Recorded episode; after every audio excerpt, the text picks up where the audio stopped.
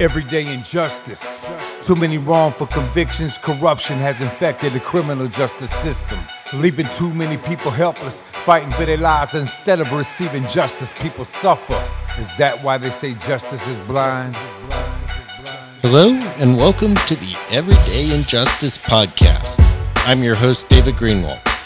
For the past 10 years, we have operated Vanguard court watches in California, including San Francisco, Sacramento, and Yolo counties. Our goal? Expose everyday court injustices, and now, more broadly, shine a spotlight on injustices in the entire criminal justice system in the form of wrongful convictions, police and prosecutorial misconduct, and mass incarceration. This podcast hopes to take it a step further and highlight criminal justice reform on a national level. Everyday injustice. So, today on Everyday Injustice, we have uh, women actually from across the country whose loved ones were killed uh, by police in various police incidents. And uh, it'll be very interesting because we have uh, an array of different uh, uh, modes and also different locations. Uh, so we're going to start by introducing Marissa Barrera, uh, who used to work for the Vanguard a few years ago. And I met her um, right after her brother was killed by Woodland police. Uh, so welcome, Marissa. Hi, David. Thank you for having me on. And um, yes, so I don't I didn't mention that to the ladies, but yes, I used to work for the Vanguard. I connected with David, and after Michael was killed, he was uh, he was probably the only journalist in the area that actually spoke to the family. So, hello. Yeah, um, you know, unfortunately, probably one of the worst things I have to do sometimes is talk to families right after their loved one is killed. Nothing, nothing more horrifying than uh, uh, than listening to the account. Uh, so, Marissa, you want to um, uh, talk, uh, let people know kind of briefly uh, the story of your brother and what happened to him, and then um, talk a bit about what you've done as the result of that tragedy. Yes, yes. So, my brother, Michael Barrera, he was murdered in 2017 by multiple officers of the Woodland Police Department. Um, Woodland is where we were born and raised. So, um, yeah, Michael, when he was killed, um, you know, it just it shocked us. You know, we didn't expect this. None of the families expect this. Um, things had been happening with Michael leading up, and just fast forward briefly now that I've been in this, doing this four and a half, going on five years, um, I've really come to find like the truth about people that are killed by police. Part of them are some random encounters, and part of them are people who are targeted and then killed. And um, Michael had been having some issues going on. He had been complaining about the cop who ultimately killed him. And um, he had been speaking out on things in the community so there is some things going on. He named Officer Wright as someone who assaulted him before and who was threatening him, or Michael had reason to be in fear for his life. And these are things that my family was aware of. And so when it happened, Michael's killing was he was it's basically where the the killings by police i'll say you know, it happens a few different ways. It could be shootings or they could be where um, they're asphyxiated and they are suffocated to death. And that's that's that was michael's his murder by five officers. And when it happened right away we had a narrative that was a lie. And i've come to find that's how it normally is. Um, michael did suffer his killing he had he suffered a lot. Um, it lasted moments. There were multiple officers. Um, he didn't he didn't attack these officers. He didn't have weapons charging these officers like they said, and he wasn't out there trying to harm nobody. Um, I've since seen the video that leads up to it. I've seen, I've heard the full audio of Michael's death. Um, it took us about two and a half, three years to do that, to get to be able to. And, you know, it's horrible. It's horrible. My brother, he was letting them know before they even touched him that he was not a threat. He didn't have, you know, he was not a threat. And he wasn't, he wasn't trying to hurt them. He knew they were trying to hurt him. So um, two of those officers, Kraus and um, Tom Davis, these are very highly they they have an extensive military background they're highly trained and they know what they were doing when they cornered my brother. And um and then they assaulted him and killed him. It lasted moments. He said multiple times i can't breathe. He couldn't breathe. Um unfortunately i know a lot about killings at the hands of police. So when people are killed this way they often you know cry they're they're crying for help. Their bodies are um, what what I believe is that you know these men like they they do give up. They give up because they know if they're gonna fight the police, the police will kill them. So I know that my brother at some point, you know, he let them get control of him, but it went too far. And like my brother was a strong man. My brother was strong. He was athletic. He he was like about his fitness and stuff. So I just know that, you know, my brother did surrender to where they were able to you know, they all got on top of him. And we have Miss Hannah Gray. She she actually sat on his back of his legs and his body. Then we had um, Officer Wright, who's probably like 300 pounds. He uh, was sitting on Michael. He was sitting on him to where his butt was, Michael was face down and he was facing the same way. So his like butt area was on top of my brother. Um, there's there's there's questions to where um, he had one or two knees. We've been going through depositions and stuff. So uh, basically, my brother was murdered. They put out false narrative. They, David, you know, you've seen everything that happened after Michael was killed. You've seen me having to, you know, speak out, and um, uh, with that came a lot of attacks, a lot of, you know, Marissa hates cops and whatnot. But right now with my my brother's case i always knew because i knew what was leading up. I knew michael's concerns. I talked to him the night before. Um, so when somebody is telling people that the police are fucking with sorry david i don't know if we could cuss on here but when people um, are saying that the police are after them or that they've been harassed or they have reason to be fair people need to listen because that's what happened to my brother. And then that's what happened to so many others. Um, I know Christine, her her son, had, had things leading up as well.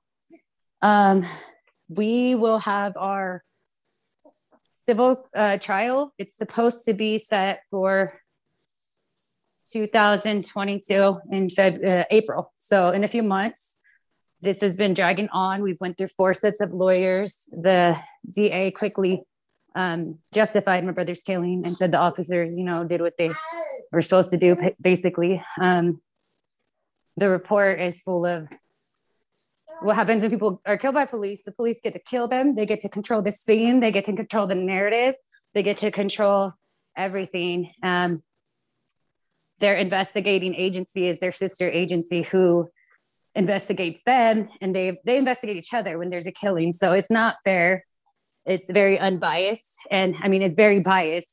And um my family we should have our civil court. It could be scooted back. I don't really know what to expect because it can go either way. I've seen a lot of families go through their trials and it really could just be either way. But um i have over the last few years i've um i've always spoke out from day one I questioned the cops um, when they broke into my brother's house, which he wasn't killed there. Um, I had to face these criminal cops like Officer Mo, who everybody, I mean, people in Woodland, they know who the bad cops are, if you know, and he's one of them. That's the first cop I had to deal with.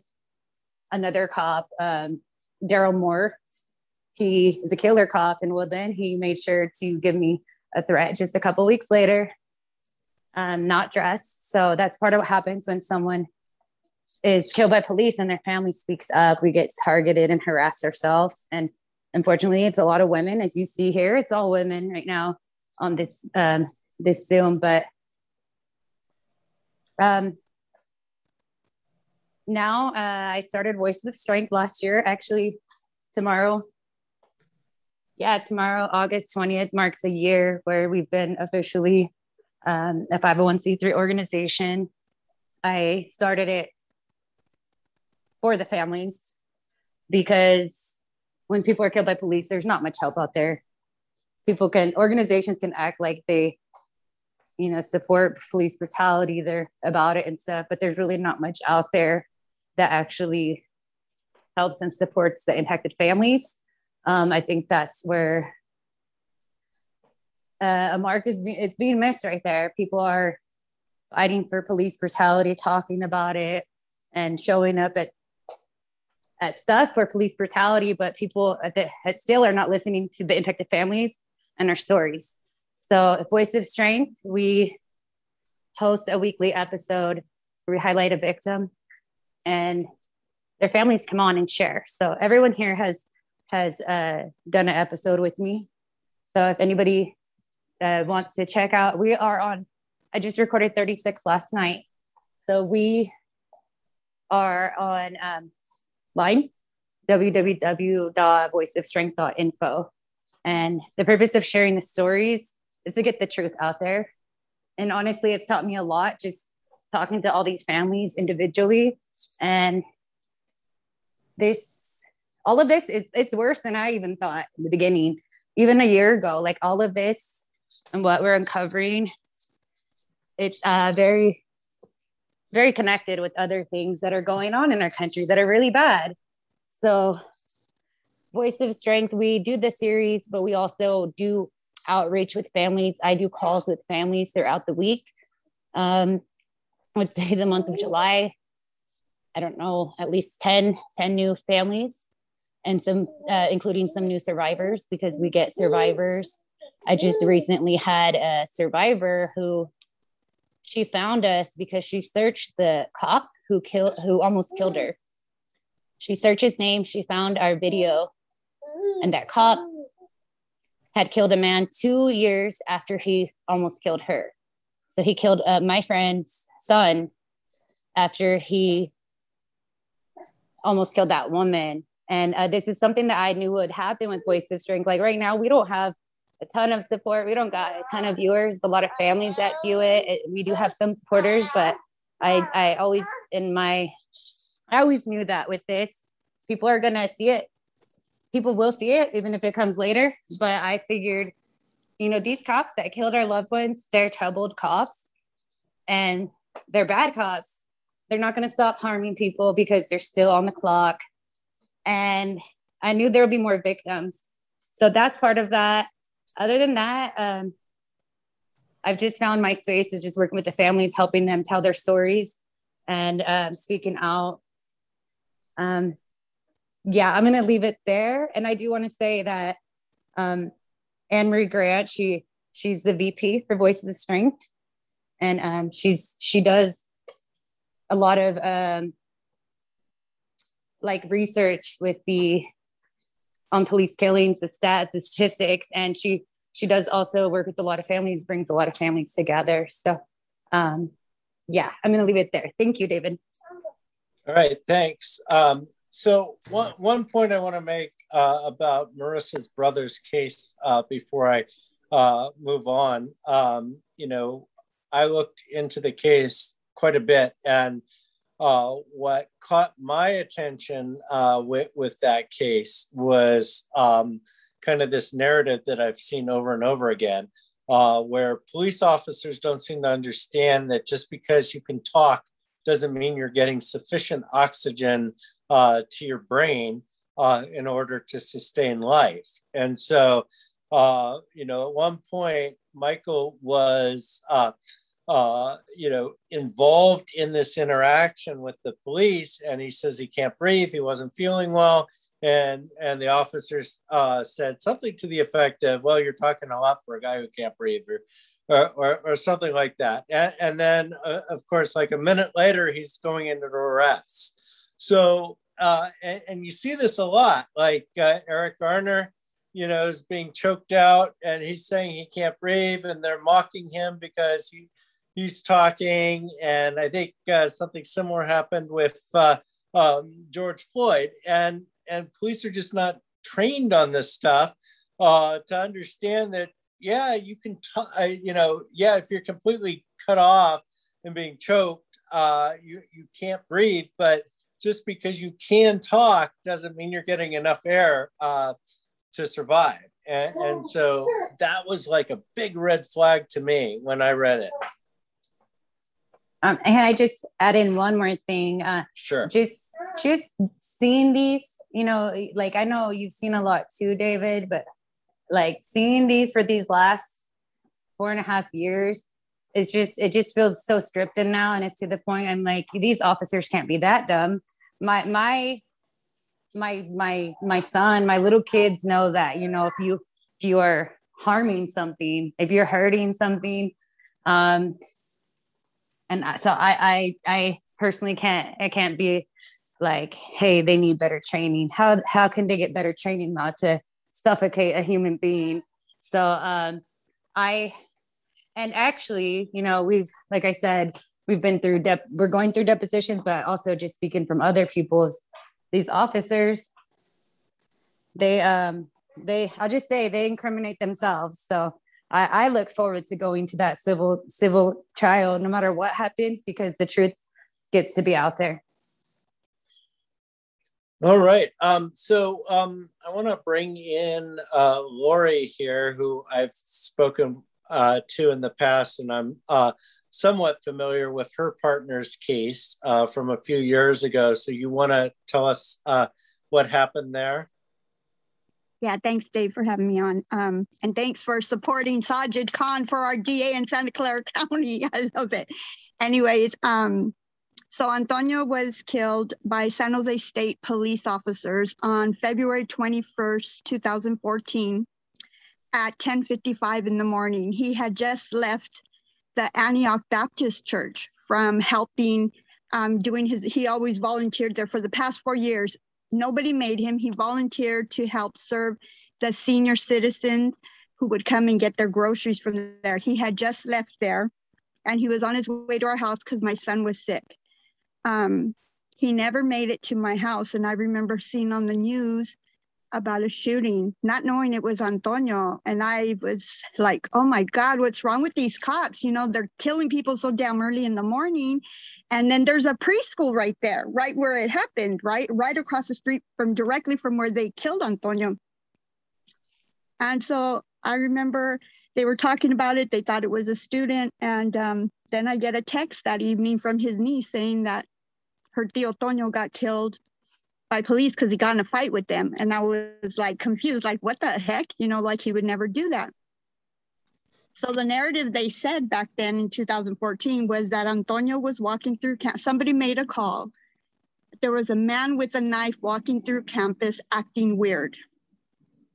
Um, Antonio was not on campus when the cops approached him, and it was two officers that they said they followed him off campus, and it was Mike Santos and Fritz Vanderhoek, who is now an assistant DA in Yolo County. Um, so, um, you know, and Mike Santos is still promoted. He's still at San Jose State till this day.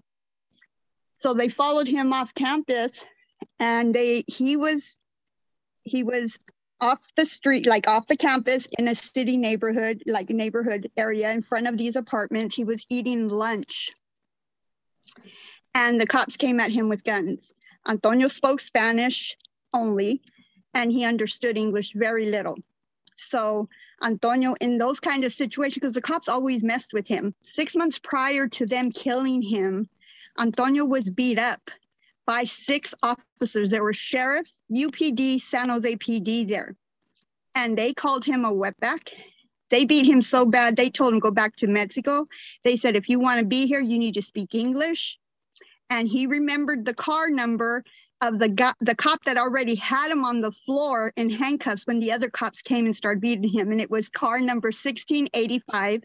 And he says he remembers looking up at that cop like, dude, you're not doing nothing. They're, you know, beating me up. And he looked, but he didn't, he knew it was wrong, but he didn't do nothing to stop. But they took Antonio to the hospital that time and they put a tube in his lungs to stop him from choking on his blood. And then they let him go. But after that incident, Antonio would always tell me, Chaparra, you know, like they're going to kill me. These cops don't want me here. And he was not the same after that. For six months prior, he kept on saying the like he would knew something was going to happen to him, like a bad feeling. And so he would drop to his knees and start praying, like in the weirdest spots. We'd be at the grocery store and he felt something. He would drop to his knees, start praying. I would say, you know, you look pretty crazy doing that shit. But he says, I don't care. I just want to know that if anything happens to me, that my soul goes with God, right? So the officer said that they got a call for that. And so they followed him off. And it was a guy who made the phone call. It was not girls. Girls who saw him, they said they didn't feel not threatened by him. He was not doing nothing to anybody. So they said that he tried to stab one of the other Fritz. They said that he tried to stab the officer, which we know now is Fritz Vanderhoek which he's the officer that tased him. And he tried to say that the taser didn't work. But in his deposition, he says it did work. That's when his hand clenched up. Like he clenched his hand. He goes, Yeah, it did work because he clenched. But they Fritz Vanderhoek was also the one that said that he was catatonic, which is another lie. And so the officer Mike Santos shot him in the back twice, not because he wanted to, because he said in his deposition he did not want to feel it was necessary at that time to shoot him, but he was ordered to by his superior to shoot him. That's why he shot. So we didn't get no video or anything in his case. His case was dismissed early on and on the in the summary judgment and a gag order was put on the case immediately so the only reason we got the video released was five years later was after SB 1421 and AB 748 were signed into law in 2019. That's when I requested. Still to this day, I haven't received all the videos, all the transmissions, nothing. They haven't given everybody, even reporters were trying to get information and they're denying like autopsy pictures. They're not even his clothes have they returned to me. And it's almost going on eight years. So after the video was released, it was very hard. I went to see it at the um, San Jose State University corporate offices, and I took support with me. And I remember seeing Antonio talking, and I had told people, I know Antonio in these situations, he would do one of two things, say two. He would either say, It's okay to the cops, it's okay, or yes, sir, because he thought they were people, of, you know, of um, respect that you have authority. So you would do that because he didn't want to get deported. And in that video, Antonio, if you watch it, I haven't been able to watch it since that time, but he says it's okay. It's okay. His body language says it all. He's looking down. He's not being aggressive, doing anything. In that video, you also see the officer that's in front of him pull out his nightstick and roll it under Antonio's feet before they shoot him. And that's when Antonio's going down and they shoot him in the back. Now, I had a friend from emergency room said that Antonio was already go the trajectory of the bullets, how they entered and stuff, he was already going down. He was not charging at anybody. So that's why I believe they put his case on a gag order and also because he's undocumented and they felt that it was a waste of money for his case to go anywhere because he shouldn't have been here in the first place. And so since that time, due to the fact that they've hidden so much from me and still to this day i'm fighting trying to find out all the information um, i decided I, my son was suffering. He was four years old and he cried for his dad all the time and it was frustrating. So i made an organization called justice for josiah which was for the kids left fatherless which was for the kids like my son left fatherless. So every year for the past five years, this year will be the fifth year, I have a Christmas from Heaven event that I have kids who are left fatherless in California come down. We have sponsors, we have dinner, we have Santa Claus, we have performers come down, and each kid gets sponsored two gifts. And we also have bike sponsors who will give the kids a new bike with a helmet every year. This is something I do for the kids for unity for that time of the year when it's the hardest for the families. And most of these moms, it's hard, you know, you're grieving and, and to try to make things fun for your kids. Or, so these are a place where all these kids can be together and know they've suffered.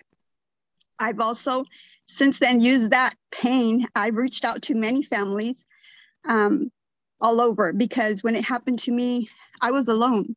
I didn't know where to go, where to turn to, and even where to begin. So in Santa Clara County, we have 13 families that we work together and we came up with our, our guide, the first 24, what to do the first 24 hours after an officer involved shooting, you know, the do's and the don'ts from our collective perspectives, what happened within the 24 hours for all of us. And that's our guide that we have out there so all the families can use to their advantage to help attain a better justice than any of us ever had.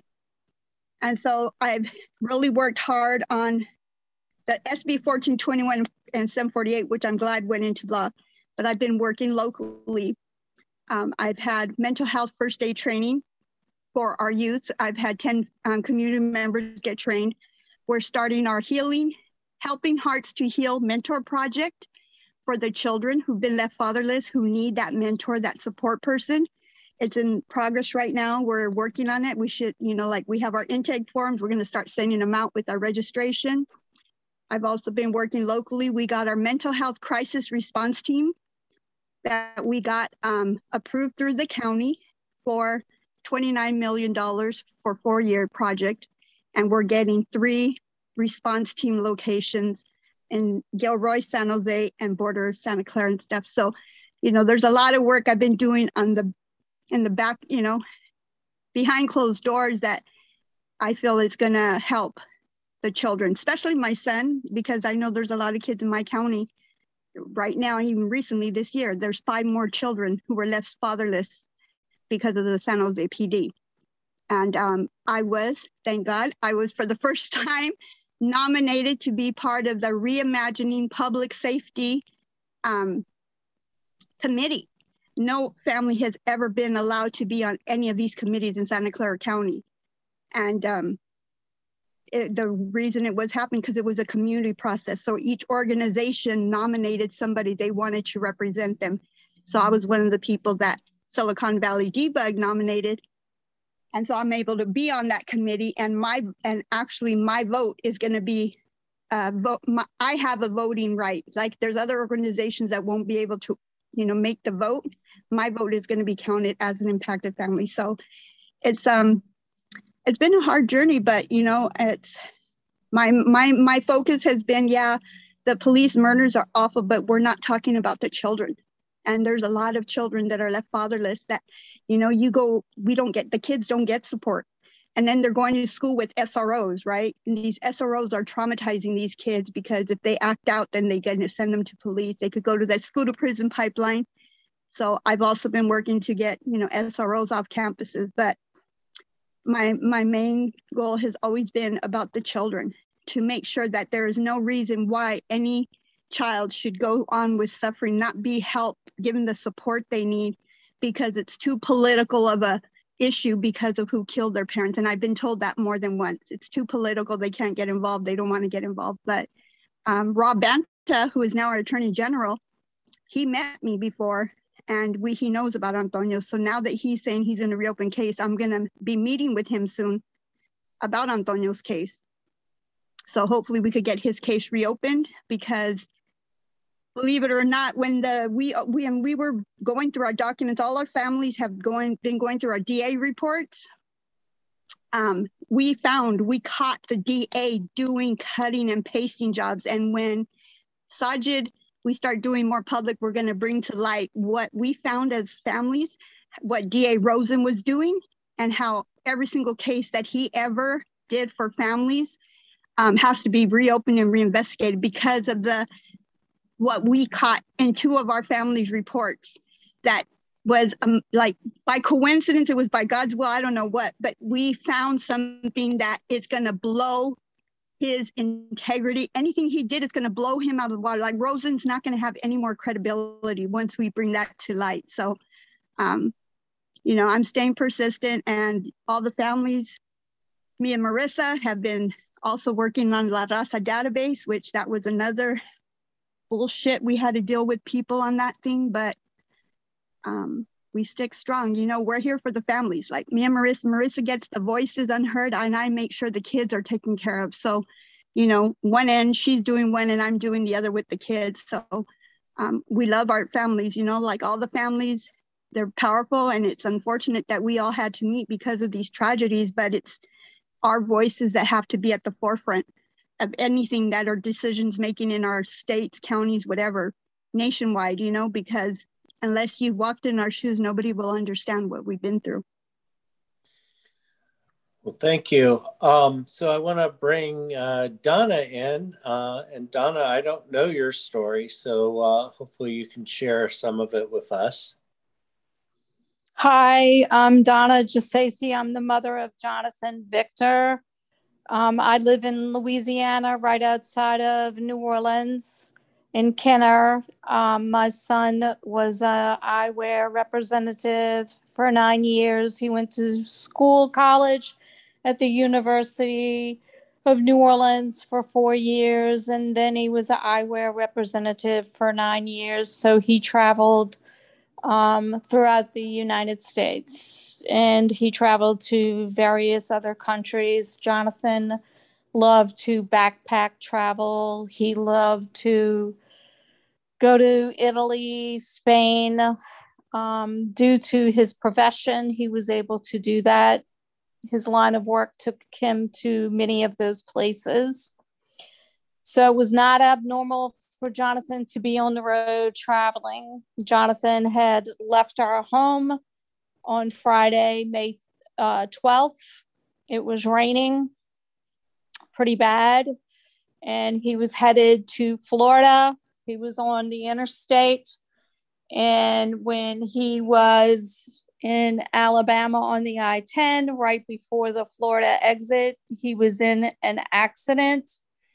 Right before the Pensacola exit, he landed in the marshland ditch on I 10 on mile marker 59.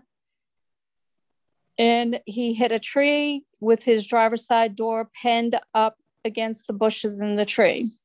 The uh, witness found Jonathan unconscious with a cigarette burning on his lap. Uh, when they woke him up, Jonathan did not want to exit the vehicle. The witness called 911. The fire department arrived. Jonathan still did not want to get out of the vehicle. He was bleeding. The fire department EMS had said that they thought that he was ETOH, which is intoxicated. Um, and they said that they thought he possibly had a weapon. Jonathan was not intoxicated and he did not have a weapon. That ended up leading to them calling the sheriff's department. When the sheriff's department arrived, the deputy the deputies ended up flanking his vehicle. They surrounded his vehicle. When the shooting deputy arrived, he got out, grabbed his AR 556, got his position behind the fire truck, ordered Jonathan out of the vehicle, Jonathan came out of the passenger side of the vehicle into the ditch. He claims that Jonathan was in a tactical stance. Jonathan had his arm, his bleeding arm wrapped up, which, by the way, the witness had told Jonathan to wrap his bleeding arm after he had um, woken Jonathan when Jonathan had woken up from his unconscious state, he had told Jonathan to wrap his arm. So when the police officer ordered Jonathan out, Jonathan's arm was wrapped in his rain jacket. And keep in mind, I had said that the weather was bad and it was raining. And Jonathan, the deputy was ordering Jonathan out of the vehicle, kept telling him to um, drop what was in his hand, which was his waste bag.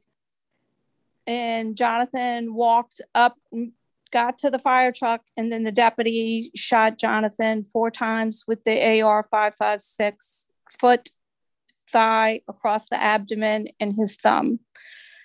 Um, the deputy did give Jonathan CPR. There was no weapon. Jonathan was not intoxicated. Um, 40 minutes afterwards, the EMS gave Jonathan ketamine, which later they would say that Jonathan had ketamine in his system, which would then be used against Jonathan, saying that Jonathan was intoxicated with the ketamine and he was not intoxicated with the ketamine because EMS gave it to him and the estate has been billed for the ketamine. So we have fought Baldwin County, Alabama for the records. Um, an independent media source has fought them for the records. Jonathan uh, was life copper, coptered to um, the University of Alabama Hospital. Um, he died eight hours after he arrived there, May 13th, 2017, the day before Mother's Day. Um, needless to say, they were not transparent. They did not release the videos, they did not give me the autopsy. It took me two years before I was able to file the lawsuit. I went through numerous attorneys before I could get an attorney to sign with me. I ended up having the um, Northwestern University uh, in Chicago, a professor who took Jonathan's case, and they filed the lawsuit for me against Baldwin County's uh, Sheriff's Department to be able to find out what happened and try to get some type of truth for my son. So, um, bottom line is um, the judge recently in our civil suit had denied the sheriff and the deputy their qualified immunity in our civil lawsuit, which they have recently appealed. And um, we have just answered the brief on that. And of course, we're in the appealant court right now, but it's definitely been challenging. And I don't think I'd be able to get through it without these families. You know, these families give you strength. It's definitely something I wouldn't want anybody to go through. It's a club you don't want anybody to have to belong, but belong to, but the support and the strength with Marissa, Anne Marie, Lori, all of us together, Kristen, you know, it's just been, you know, the bond between us is just incredible. And it's just, it's hard to explain, you know, how close we all become. And just the way that we educate and what we learn about these departments, and every story is different. But every result in all of the corruption is the same and it's all you know every one of us have a different story of how it happened to our loved one but it's all the same corruption it's all the same lies it's all the same betrayal you know and it's just i don't know um, my son's my ex-husband was a new orleans police officer for 12 years. And then he had um, retired or he resigned from there in um, 1985 and he went to work for CNS Transportation as a railroad detective. Uh, so he was still in law enforcement, but it was a little bit different. So it wasn't the same thing, but he was an NOPD police officer. So, you know, it's kind of like you know, I thought that when a police officer does something wrong, I thought that my whole life, I thought, oh, you know, when Jonathan was in the hospital and he was dying, I really thought, oh, this officer is going to be held account- accountable because you're just not supposed to kill somebody at an accident, right? But that's not the truth. That's not how it goes because there's qualified immunity and qualified immunity Section 1983 protects them when they wrongfully do somebody and some somebody something when they do something wrong, whether it's neglectful or whether it was intentional. So they're protected no matter what the outcome was. All they have to do is claim qualified immunity for any government official. And I did not know that my entire life, you know, and it's just not just me, but how many people don't know that, you know? And it's just amazing how many blinders, like layers of the onion that have been peeled off of my eyes just through my son's death. In a way, I'm kind of grateful to not be living that lie anymore, but I'm definitely deeply saddened that my son's not here anymore because I'd do anything to have him here. But I thank you for letting me to be able to tell his story and his truth. And hopefully, maybe somebody else will be able to learn from this. And maybe one day we can maybe hold them accountable and we can bring an end to this corrupt gang and bring this stuff to an end and these put where families can't go through this anymore no one should have to go through this it's really very difficult. Thank you. Well, thank you for sharing your story. Um, so we have, uh, just to let you guys know, um, 13 minutes left here.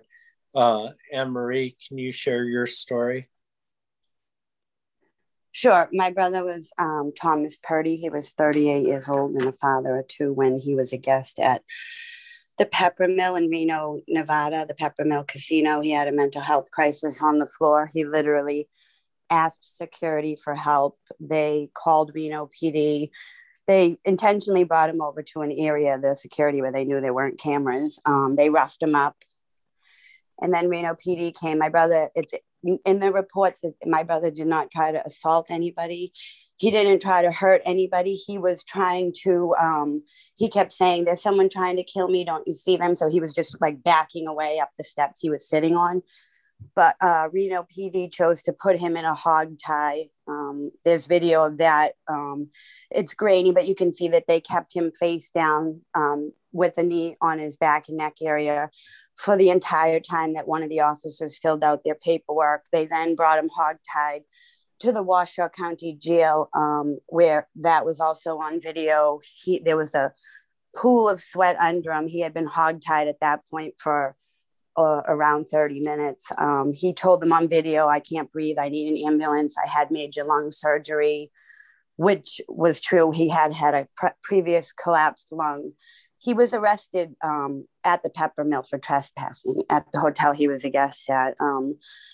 So instead of calling an ambulance at the jail, um, they decided to carry him into a cell, still hogtied, put him face down, um, and he was asphyxiated to death. They closed the door to the cell, and my brother is still laying there with his legs bent up and his hands behind his back, face down, in the same position, and didn't move. Um, they they didn't provide none. None of the deputies provided medical attention the nurse, male nurse came in and just snapped his fingers in my brother's face. One of the, the female nurse suggested my brother was faking. Uh, after about 10 or 11 minutes, REMSA, I think they called the, the sergeant finally said, call 911 after like five minutes. And REMSA showed up after about 10. They were immediately able to get my brother's heart going again um, and man, uh, breathing with um, the handheld thing for him, but his heart was going. They brought him to the hospital, um, and he lay there at the hospital alone, brain dead, for um, two days before the hospital was able to find us because we're from Boston, so was he, and he was a guest. Um, the, the the jail just literally dumped him at the hospital and said we don't want him. Um, and when we got there, or, um, the police showed up, told us that he just suddenly stopped breathing. They never mentioned that he had been hogtied for 40 minutes. They said he was talking crazy. Apparently, crazy talk is begging for your life, telling them you can't breathe, that you need an ambulance. My brother was actually the second man asphyxiated at that jail by deputies. Two months prior, they had asphyxiated Nico Smith in a similar manner. And then a year later, after my brother, they asphyxiated another man Justin Thompson. My father did um, file a lawsuit against them. He's going on 83 years old. He ended up um, settling he, with the casino, the city of Reno in Washoe County. And, and I feel guilty saying this, but when he settled, it broke my heart because like Marissa, I want wanted all of their lives and the truth to be exposed, whether uh, whatever way it went, I wanted the truth and everybody to know what actually happened. Um, but my father did settle with them. And ever since then, I've just been trying to unite families. I go out to Reno because um, I'm from Boston. So it's a little hard to fight for justice from here, but I do my best by um, flying out there every summer and helping organize an event with um, impacted families from Washoe County, Nevada, um, I just also want to mention too that my brothers in the asphyxiation deaths never got a review by the Washoe County DA, Christopher Hicks. He says that if somebody dies in the jail as opposed to out on the street at the hands of officers, that that's apples to oranges. So um, that needs to change. But um, I also, with COVID, it actually allowed me to participate more in the um, the, um, legislature. I called every single day and made a public comment about what whatever bills were relevant to police accountability. But I also called every day sharing the story of a loved one that was killed in Nevada because um, marching marching is good, but we have to make changes in the law if we're going to stop these things. You know, Donna mentioned qualified immunity. Um, but we also have to get rid of this idea of when they kill someone, it's object objectionable reasonableness is what they call it.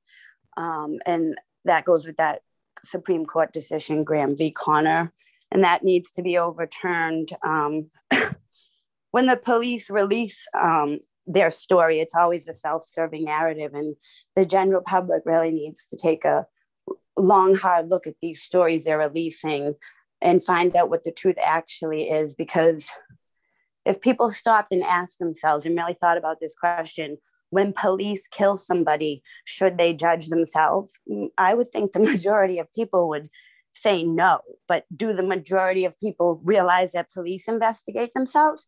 I don't know because before my brother was killed i didn't have all this knowledge about it um, so I, I just and and and i'm happy that this will be the second year in a row that Voices of Strength is um, coming out to Reno to support the families there. And I'm looking forward to that. And i am going to end there because I know everybody else wants to talk. Thank you. Thank you. And then uh, finally, uh, Christine, can you share your story? Um, hello. Yes. Um, my son was 19 years old, Jesse Rose, and he um, had um, he, he was a very shy kid, uh, very very handsome. Um, he had um, left the house to go to the park. He left his computer on, borrowed a couple of cigarettes from his dad, walked up to the park, and we never saw him alive again. Um, he had been, our family actually had been being like stalked because uh, by police and um, a gang um, that lived in the neighborhood down the block. The, the, it seemed like the police and the, the um, gang, street gang, seemed to have a camaraderie. But anyways, um, so um, the next thing, you know, hours go by, and um, we get a um, knock at the door from the police that he had been shot. And um, This is really, it's really a complicated, very complicated, but I'll try to make it short. Um, there's a lot, a lot to it. But um, the police officer, Anthony Ellis, I guess he's a former police officer now. He had um, ran into the park without following any um, protocol, nothing, and um, shouted at my son, who my son was sitting on a, the, it was an empty park at the time. And he was sitting on the slide of the jungle gym and he ran in the park shooting. And he shot my son multiple times on the palm through the palm of the hand and the chest. We have a woman that lives across the street from the park who saw it directly clearly. We have her as a witness, and the man who was working at the pool came out and he saw that my son had no gun because that's that's what the story is that my son supposedly a shy kid that goes to the park um, who was not the kind of kid that um, ran with gangs or anything like that. We were just average people and he was an average kid who was into music. He was very peaceful loving he was uh, just a really good very handsome kid and who was um, into his music and he had keyboards he was his father was about to get um, a, a fairly decent um, amount of money from a settlement because he had been hurt at work and he was going to give jesse some money to upgrade his computer and his keyboards because he was working on some very innovative music. That's where my son was at. That's where, that's the kind of kid he was. Um, and he was not the kind of supposedly um, a white man. Now, mind you, my son was um, a native, a, a, native. He's a native, and he was dark complected, and suppo- and he was never called a man because he was a kid and he was young looking. He wasn't like a grown 19. He was a young 19. He looked like a kid, and he was a kid sitting on the slide of a jungle gym in a park, an empty park. There had been a few people playing basketball, but after a white man ran through the park shooting a gun off and left the area. According to the 911 call I heard, the white man left the area. The white man was dressed in black and left the area, shot the gun off, and there was and, and took off. That's the 911 call said that. My son was never in his whole entire life called a white man. He was a very native, very young 19 year old kid and a kid, not a grown 19. He was very shy. He was a very good person. And that cop ran in there and assassinated him. And I believe the whole thing was constructed, conspired, constructed, carried out, and covered up. And this all happened on Boilermaker Day. It was two months after the horror that happened in Boston. And they set my son up and they murdered him. The mayor was behind the yellow tape in the park during the while they investigated themselves. The UPD, Utica Police Department, Central New York, Oneida County, investigated themselves. The state troopers were on there. Um, the sheriffs were all there. But no, you guys go home. We're going to investigate ourselves. My son was shot through the palm of his hand and in the chest. That's not a suicide. And the witness that we have, she did do a deposition. They've silenced the depo- deposition.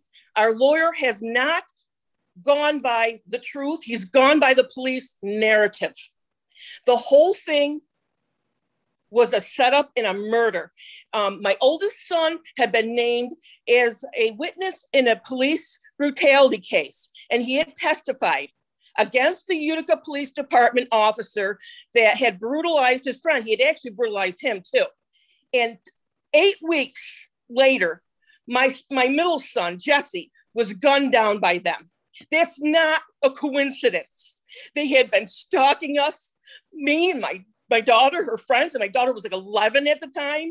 They'd been surveilling us. We thought they were surveilling the gang house. No, it was us. And we were just average, law abiding people. Jesse was an excellent person, a very caring person. And they murdered him and they did a complete cover up. It, it, just, it was just madness what's been done. We had, we moved out of Utica. We moved four hours away. We live almost on the border of Canada in Plattsburgh, New York to get away from the constant police harassment. We had police from agencies all in that area driving by our house almost up on the curb laughing we had week later we had the fire chief the chief of police and the mayor in that park within feet of the jungle gym where my son was gunned down at playing basketball and laughing i have a photo of it they and, and, and, and I also have a copies of threats that I got through a false Facebook page that you there's these pictures of the aerial view of them carrying my son out through the woods. I don't know why they would carry my son out on a stretcher through the woods when the roadway was right there.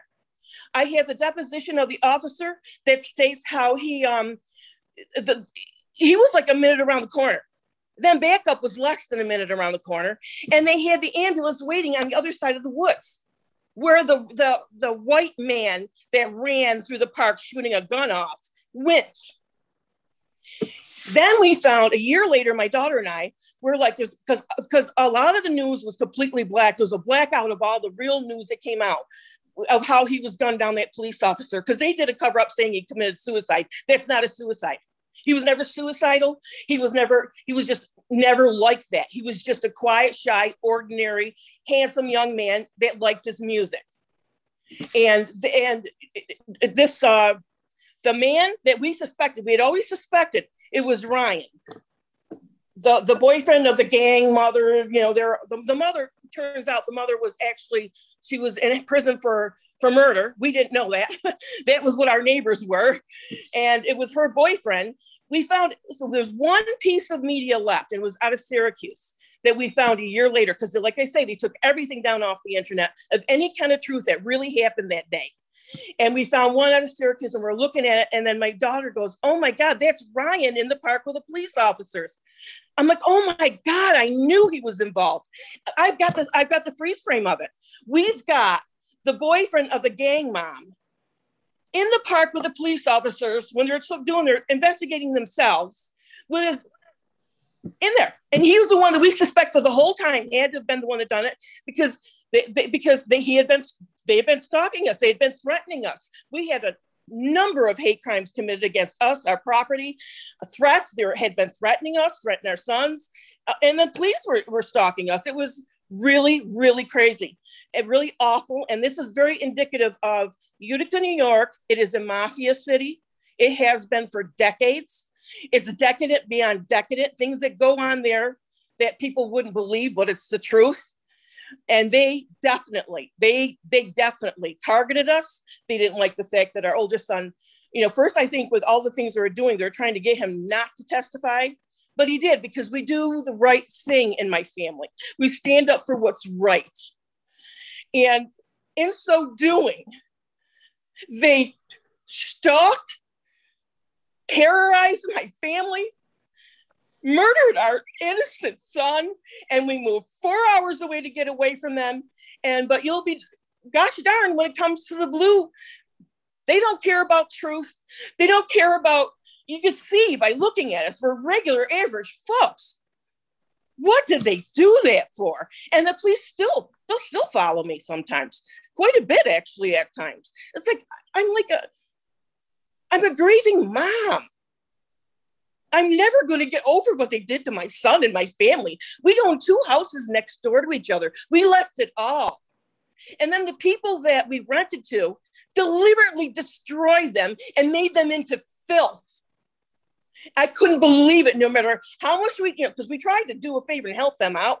Here, you do well, maybe we could do a rent to own, do to do, destroyed the properties. The city came in without even letting us know and took one of the houses within two years because these people were very, very much in with the city, very much in with them, very friendly with them, very friendly with the police. And they deliberately did it you know, I actually received, you know, we, used to go down there and we do the yard work, we do this. A week after, I received the actual from Codes Department there a, a fine for weeds. We had just been down there mowing, there was no weeds. These are the kind of hateful things they did to us. Who does that to a family whose son was gunned down in a park? And it was empty at the time that that police officer ran in there and, del- and, immediately shot my son down. And we still don't have his clothes back. And like what one lawyer, like it took a while to find a lawyer. Unfortunately, it wasn't the greatest one. He went along with that police narrative, but you know, maybe his life was in jeopardy because strangely enough, about a week after we filed the federal lawsuit, he was um, attacked by some wo- woman with a knife. in downtown Syracuse. He was in Syracuse. I thought that would be a good place to get a lawyer. And some, you know, I don't know where, you know, and she was from a different state and everything. It seemed, and the weird thing about that, she threatened she'd cut him. But you know, the woman that was the the girl, the g- girlfriend of the, the man that was in the park that we know, we've got the photo of him in the park with the police. He was he was a known criminal and drug addict. I'll add that. Christine. Yeah. Yeah, I'm sorry. Um, unfortunately, we're out of time. Uh, Yeah. I didn't want to cut you off, but um, I, I know this is really a heartfelt story. Um, very, and very complicated. There's a lot more to it than even that. And oh, Uh, and I ER doubt it.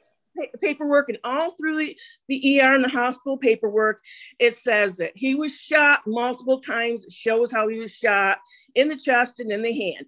You cannot commit suicide by doing that. He was gunned down. He was shot multiple times. Our witnesses state that, and other people state that, and people know that. But because it's a mafia city, people stay quiet. They're afraid.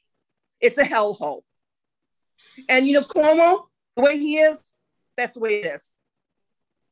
I'll leave it at that. Well, I want to thank everyone for coming on and and, share these stories. It's really important for people to hear these stories because, you know, you see the media coverage, uh, you kind of hear, you know, things that happen, uh, and but when you hear the personal impact, I think it makes a big difference uh, when when you hear these personal stories. So I want to thank all of you for for not only coming out here, but uh, for for being advocates for other families uh, who have been able, uh, you know, unfortunately they've uh, they they've experienced great loss, and I think having your voices out there uh, means a lot to to people because it means they're not alone, even though uh, they're going through unspeakable things. This has been Everyday Injustice. I'm your host, David Greenwald. Join us again next time for more tales from the injustice system.